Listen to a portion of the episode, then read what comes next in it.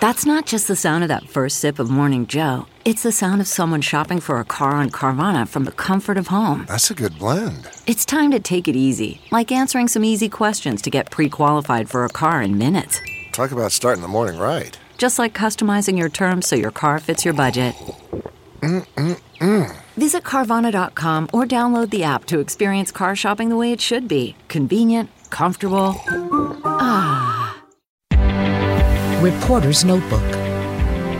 This is Vicki Barker. You probably already know that blowing a hair dryer up your nose won't cure you of COVID. That one made the rounds early on. And here's the latest viral video lore that swinging your arms rapidly like a windmill just before getting your COVID shot will protect you from a sore arm and other side effects. But British medical experts have now looked into this and say the only thing you really stand to lose is your dignity. They say that's because the exercise happens hours before any immune response and accompanying side effects can kick in. So if you try it, you'll just be, how does the saying go?